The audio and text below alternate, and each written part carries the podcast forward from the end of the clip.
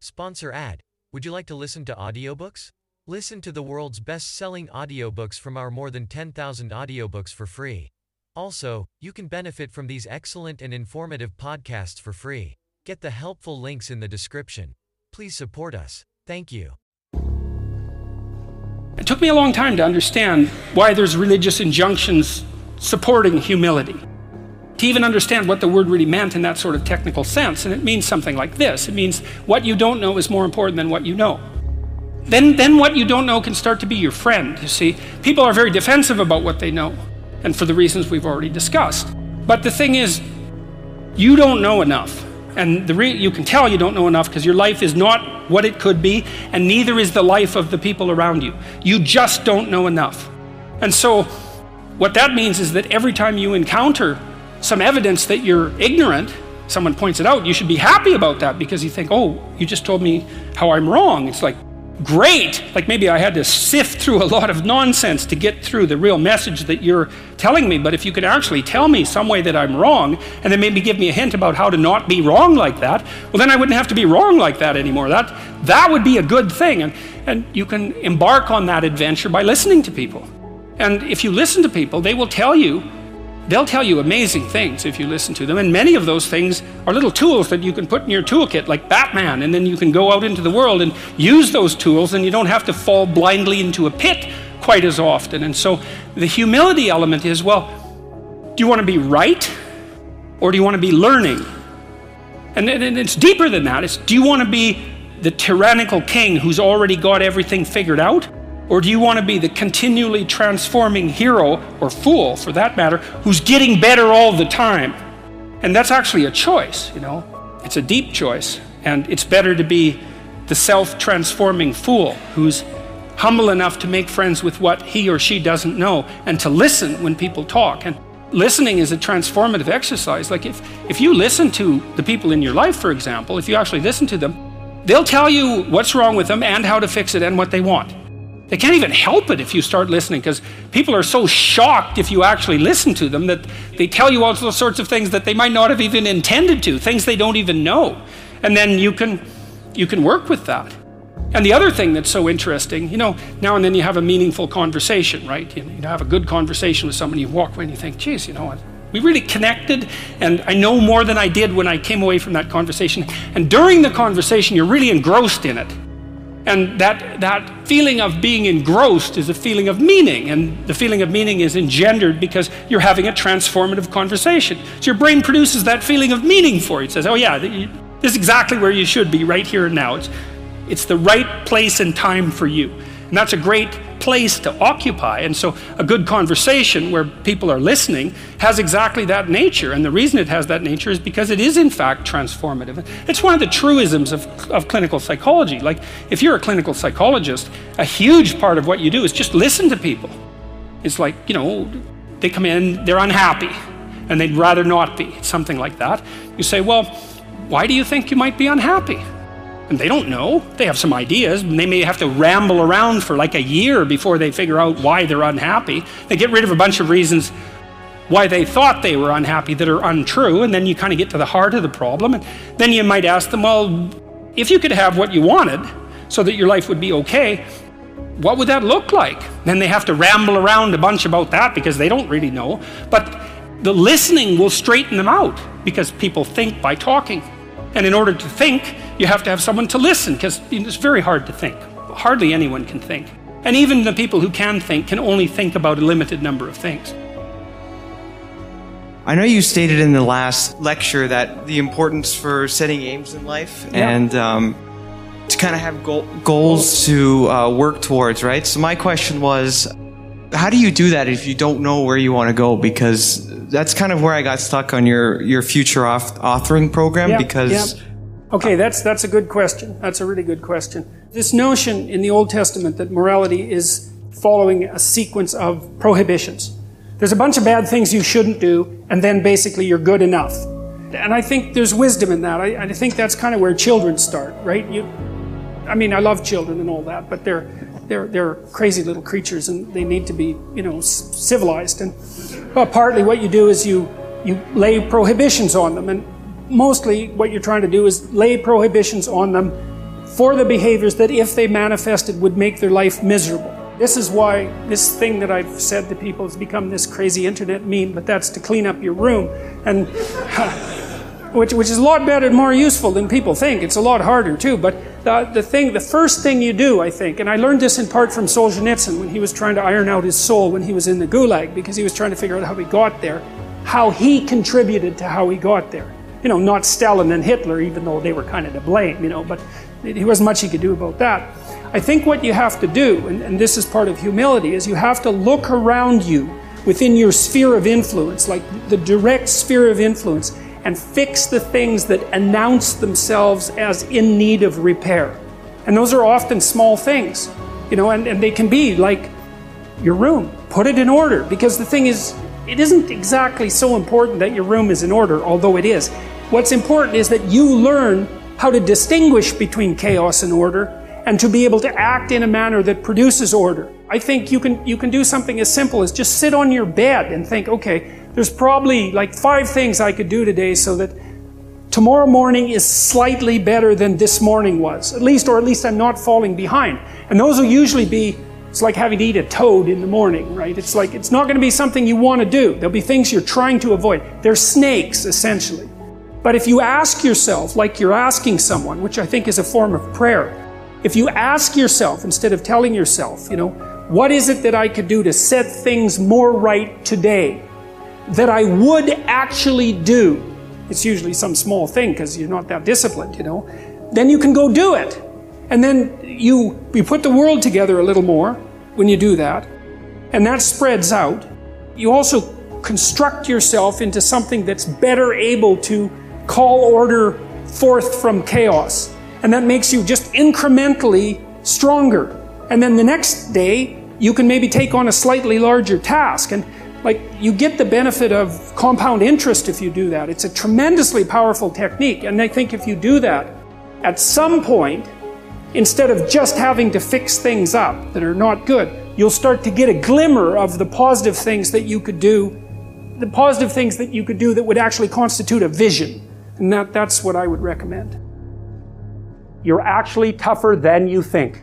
You never knew that and maybe you didn't want to take on the responsibility because, you know, people play a role in their own demise, so to speak. When you had opportunity to go out and explore or withdraw because you were afraid, you chose to withdraw because you were afraid.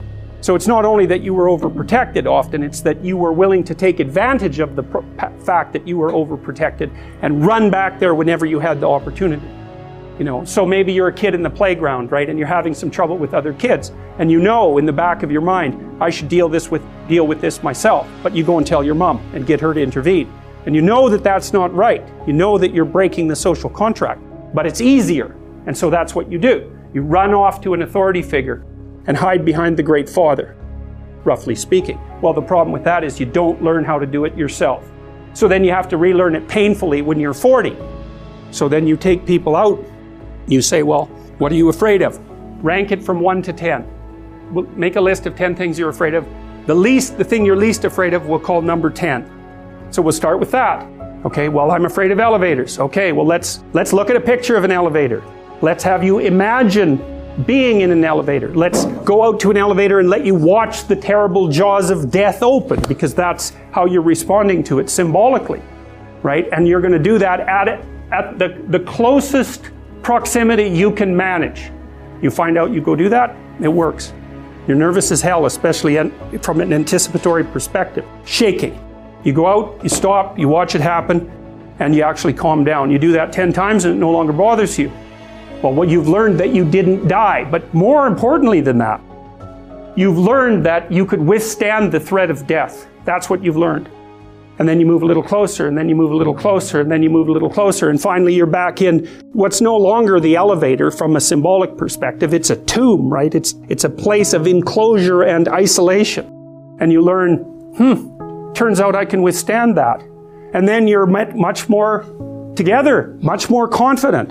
And that's often one of the things that often happens in situations like that. I've seen this multiple times is that if you run someone through an exposure training process like that and, and toughen them up, a man of renown, but he was old, but he was also willfully blind. And it was the combination of his age and his willful blindness that allowed Seth to chop him up into pieces and, and depose him. And so that, well, that, fair enough. It's brilliant, right? It's like, why do states fall apart? Because the structures get old and no one's taking care of them and people have their eyes closed. And so it's the same situation. It's the same situation in the flood myths. It's like, well, yeah, things fall apart and they're going to flood, but if you were awake enough and you were on top of it, then you could continually stave that off. And actually, partly what you're doing because you're alive is staving off entropy. Like you're an anti entropic process. It's a really good definition of life. There's a great physicist named Erwin Schrödinger who wrote a book called What is Life? And that's the fundamental thesis of the book. You're always trying to stave off entropy. What's the best way to stave off entropy? Decay, chaos. Keep your eyes open. That's the rule. Shut your eyes, especially to things you know you should see, the flood comes.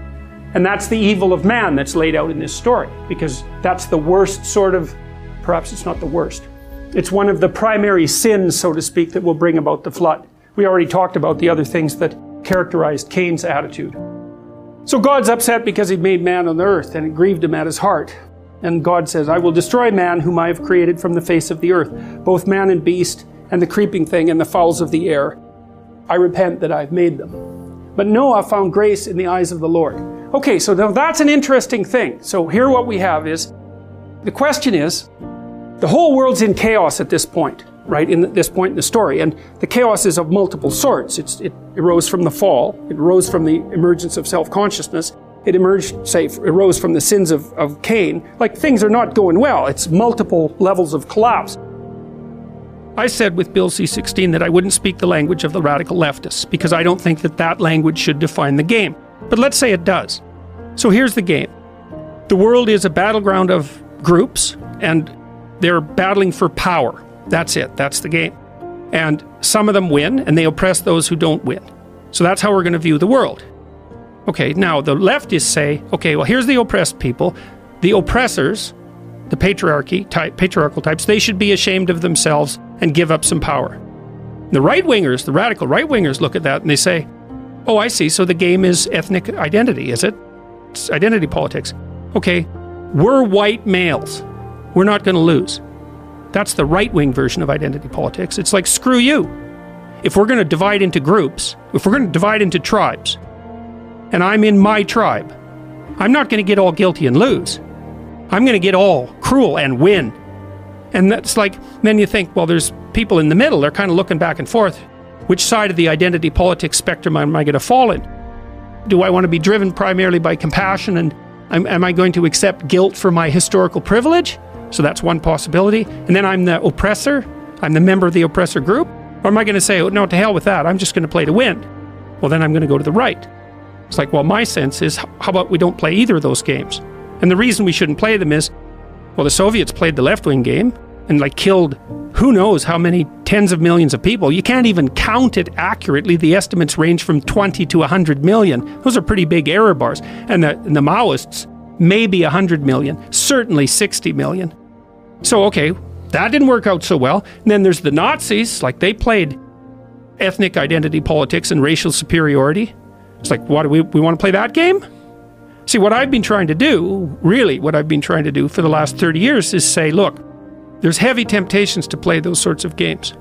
But that's not the only game in town. It's a much better game to play individual. It's like, get your act together, stand up in the world, make something of yourself, stay away from the ideological oversimplifications, set your house in order. That's rule six in the in, the, in this book. So I have a book rule in there says, set your house in perfect order before you criticize the world. And it's a very dark chapter about the motivations of the Columbine High School killers and this other guy named Carl Panzram, who was a serial rapist and arsonist and murderer. And these, he wrote an autobiography, and the Columbine kids also wrote about why they did what they did. They're resentful to the core, bitter, bitter, resentful, terrible. And, well, I'm suggesting that people stay away from that resentfulness and bitterness, even though life is hard and there's malevolence in the world. It's like, yeah, you can you can tell a story where everyone's a victim because we all die, we all get sick, you know, and things happen to us that are bitter and terrible, betrayal, deceit, lies. Like people hurt us on purpose, you know. So it's not just the tragedy of life; it's malevolence as well. It's everyone's a victim. You can tell that story. The problem is if you tell that story and you start to act it out, you make all of that worse. That's the problem. And it's so this is why partly I got attracted to Christian imagery, at least in part. Because there's an idea in Christianity that you should pick up your goddamn cross and like walk up the hill. Dramatically, that's correct. That's the right answer. It's like you've got a heavy load of suffering to bear, and a fair bit of it's going to be unjust. So, what are you going to do about it? Accept it voluntarily and try to transform as a consequence. That's the right answer.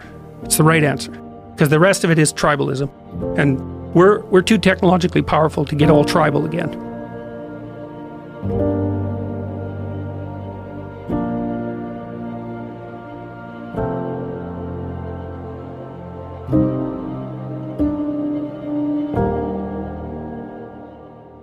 Sponsor ad. Would you like to listen to audiobooks?